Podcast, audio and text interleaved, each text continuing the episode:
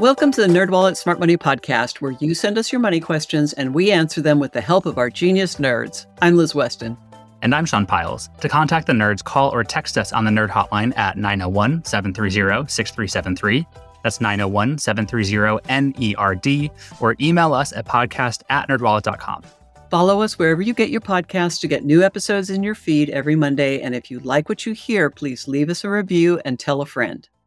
This episode, we're continuing our series all about how you can set up your money in 2023 to meet your goals and enjoy a life well spent. And this time around, we are talking with investing nerd Sam Taub about investing in 2023, including how to invest when the economy is shaky, what lessons we can learn from 2022, and how you can find the best investment tools for your goals. Welcome to Smart Money, Sam. Thanks for having me. Happy to be here.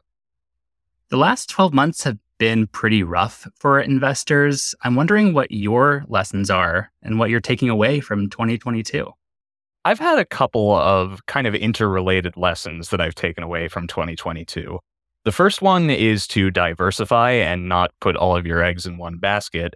And the second is to beware of recency bias, which is the very natural human tendency to assume that trends from the recent past are going to continue indefinitely.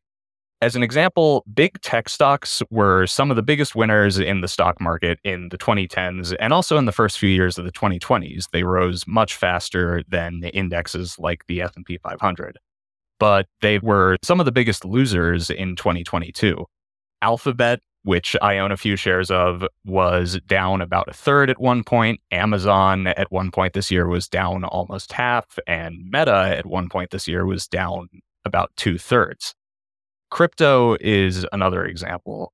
We had this incredible bull market from 2020 to late 2021. Bitcoin and Ethereum doubled in value several times over during that time. But as of this recording, they're both down more than two thirds. Now, I have a very reliable indicator for when a market has hit its peak. It's that when I start to think, hey, maybe I should invest in that, then things go to heck in a handbasket. Of course. You'll hear from many financial advisors that when it comes to investment selection, diversification is key, boring is really good. And there's been kind of a gambling behavior that has paid very well over the last few years of making these big bets on trendy investments that are going to the moon, as the kids say. And last year has been a lesson in why that's not such a good idea. We saw some people make a good amount of money from the meme stocks like AMC, but we also saw a lot of people lose money that they put into that because when there is a big bubble, there are going to be winners, but there are going to be more losers than winners when it comes to something like that. Exactly. Well, with the caveat that we are not financial or investment advisors and will not tell you what to do with your money, Sam, I'd like to hear how you personally are approaching investing in 2023. Personally, I am approaching investing in 2023 the exact same way I did in 2022 when it comes to what I'm buying and how I'm buying it. It can be tempting to try and time the market and to try to change your strategy based on the latest ups and downs and try to buy at the bottom and sell top. But They've done studies on this. The investment bank Brown Brothers Harriman did a study on market timers and found that the vast majority of them end up losing money as a result of this. Delia Fernandez, who is a certified financial planner who we've consulted for a number of articles, told me to remember that we're in it for the long term. She recommends dollar cost averaging, which is an approach where you make small, frequent contributions to your investment account, whether that's an IRA, or a 401k or a brokerage account. The idea is to invest steadily over time and not necessarily worry about when you're getting in and when you're getting out. Dollar cost averaging is one of those terms that can seem very confusing and jargony to those who are newer to investing. But I think folks should realize that if they have regular contributions to a 401k or an IRA already set up, they are dollar cost averaging already. So, congratulations. Yep. It's kind of the default. They're buying more shares when the prices are down and fewer shares when the prices go up. That's basically dollar cost averaging. So, Sam, it's widely expected that we're going to enter a recession this year. How is investing in a recession different from investing in less scary times? Well, before I answer that question, I want to gently push back and qualify that statement. there certainly is a strong possibility of it. And on the one hand, surveys have shown that a majority of economists think we'll have a recession. And we do have some recessionary signals in the economy, like a big drop in the stock market, rising interest rates, rising unemployment. But it's important to remember that, for one thing, economists don't have the best track record when making these kinds of predictions. And second, there are some signs that we could avoid a recession. The Fed is talking about slowing down the increase in interest rates because it looks like inflation may be cooling off. The economy itself is still expanding as measured by GDP. And there's a possibility that stocks could have already hit their bottom and started to rebound. Now, having said all those qualifiers, for a lot of people, the best move in a recession, if we have one, is actually just to keep doing what they've been doing before. As I was saying earlier, market timing just isn't a smart move. It might feel kind of counterintuitive to put more money into stocks when they're falling, but it means you're getting a better price for those stocks than when they're going up. If you do want to try to take advantage of a potential recession, a relatively safe thing you can do is try to look at sectors of the market that tend to be relatively recession resistant, like healthcare or consumer staples. Healthcare in particular has been studied for its relative recession resistance. There was a 2021 paper published by the National Bureau of Economic Research, which showed that healthcare hiring stays really steady during recessions because even when times are tough, people still need medicine. That seems like a really rational way to approach investing when we are maybe in a recession, but nonetheless in a kind of scary time in the economy. But we know that a lot of people, a lot of our decisions that we make are not rational. So I think it can be helpful to approach things in a reasonable way instead of trying to be entirely rational. How do you think people can find the best of both worlds? They can maybe have a focus on investing and not get too scared when the stock market or the economy seems like it's a little wobbly?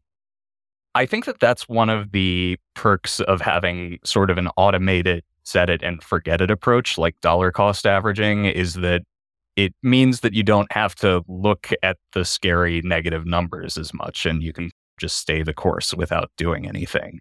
I would say that although there are sectors that outperform during a recession, like healthcare, if you're going that route, you are probably going to be spending more time worrying about your portfolio's one day returns. So I would say that if you have a weak stomach for seeing those negative numbers, which certainly can be very scary, a more automated set it and forget it approach might be right for you. Yeah. There's also nothing wrong with not looking at your retirement account for weeks on end, I'll say. Maybe check in on it quarterly or a few times a year, but you don't need to be monitoring it every single day because the ups and the downs of the stock market can feel a lot more significant and nerve wracking when you're following it every day. Yep. And people often think that they can somehow avoid the worst of the market and still jump back in in time to catch the upswing. And the fact is, that's really, really hard. Sometimes the market moves really fast. Yep. And we can only really identify the top and the bottom in retrospect. I think people can lose sight of the bigger picture when it comes to investing, which is the fact that they are likely not retiring for many years. And when they look back, maybe a decade, two decades, three decades from now, they will probably have forgotten the anxiety they felt in this moment, but they will be glad that they stayed invested if that's what they decided to do. Exactly. Yeah. And even if they are retiring pretty soon, they're probably going to live a few decades. So they still need the inflation beating power that only stocks can offer. So they still need to have a big chunk of their portfolio invested. It's not like the day you retire, you pull all of your money out of the stock market, right? Oh, right. that is not a good idea. Yeah. Well, I want to provide some guidance for folks who might be newer to investing, maybe aren't even sure how to get into the game, but want to start in 2023. Sam, what do you think is a good way to start investing? Yeah, again, we should disclaim here that this is educational information and one should not interpret this as financial advice. But having said that, the first step, if you're really new to investing, is obviously to open an account If you're investing for retirement, this could mean a 401k if your workplace offers it, or an IRA if they don't. If you're investing for a shorter term goal, like, I don't know, buying a house or something, you might want to open a taxable brokerage account. And then the next step from there is to get yourself some low cost mutual funds or exchange traded funds, which can give you steady returns and help you control your risk. There are a few different ways you can go with that, depending on how hands on you want to be. If you really want a set it and forget it option and you're using a retirement account, then you might want to look into a target date fund. That's basically a diversified set of stock funds and bond funds that are packaged into one investment for you. And when you're young, it starts out very stock heavy. And then as you age, it automatically adjusts itself to become more conservative and bond heavy as you approach retirement. But of course, target date funds are generally only available in retirement accounts. If that's not an option, you can also look at robo advisors, which are the same principle. They're a hands off, automated, self adjusting portfolio that invests your money in bespoke set of ETFs for you. And then if you want to be a little more hands on, you can buy some index funds yourself and adjust the proportions yourself over time. One of the most basic ways to do this is with the two fund portfolio, which is just a world stock market ETF and a total bond market ETF.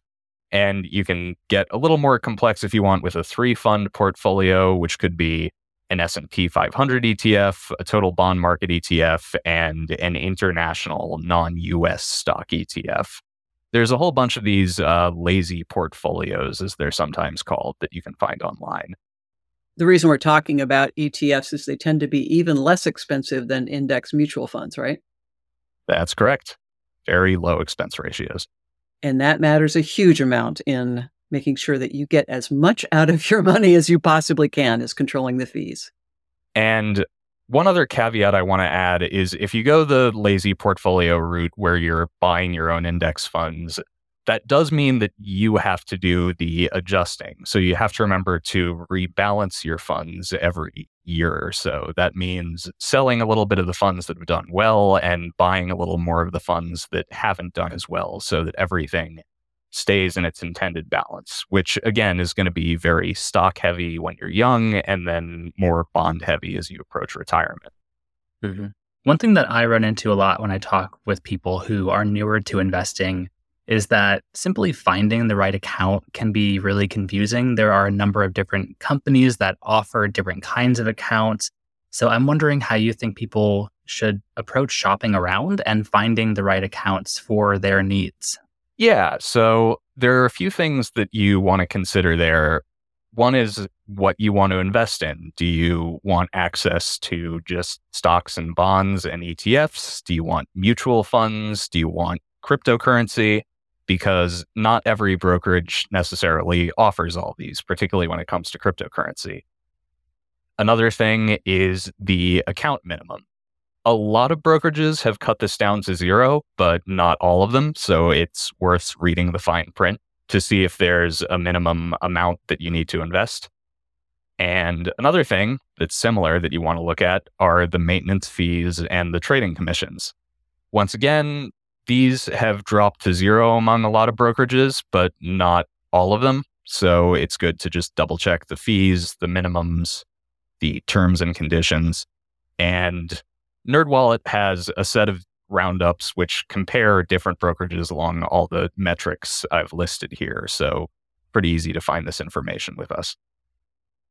Yeah. Also, NerdWallet's 2023 Best of Awards, a list of the best financial products curated by our nerds, has just dropped. I highly recommend that folks check this out if they're in the market for a new investment account or really any other financial product.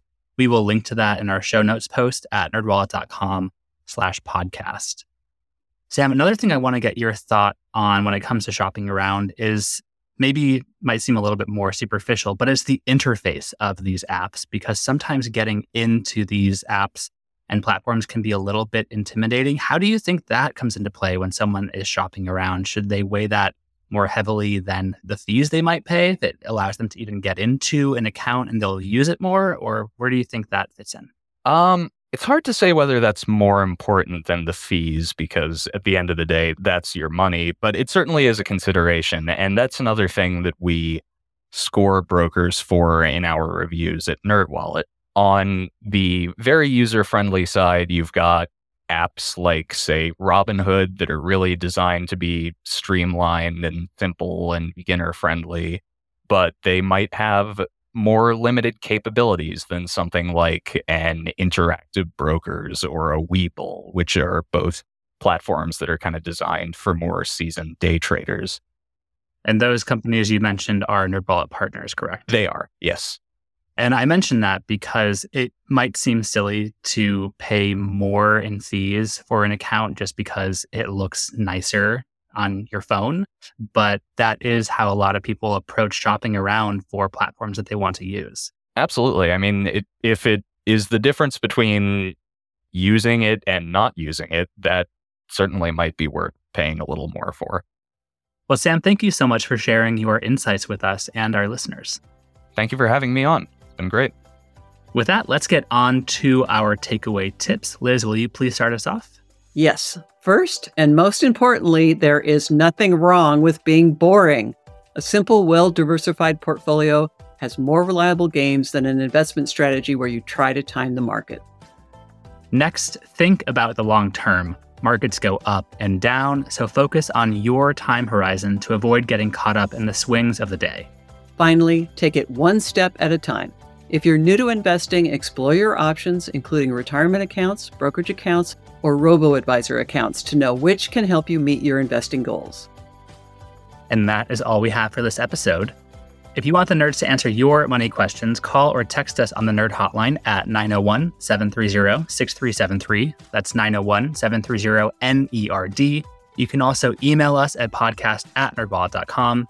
Visit nerdwallet.com slash podcast for more info on this episode. And remember to follow, rate, and review us wherever you're getting this podcast. This episode was produced by Liz Weston and myself. Kaely Monahan edited our audio. And a big thank you to all the folks on the NerdWallet Copy Desk for their help. And here's our brief disclaimer We are not financial or investment advisors. This nerdy info is provided for general educational and entertainment purposes and may not apply to your specific circumstances. And with that said, until next time, turn to the nerds.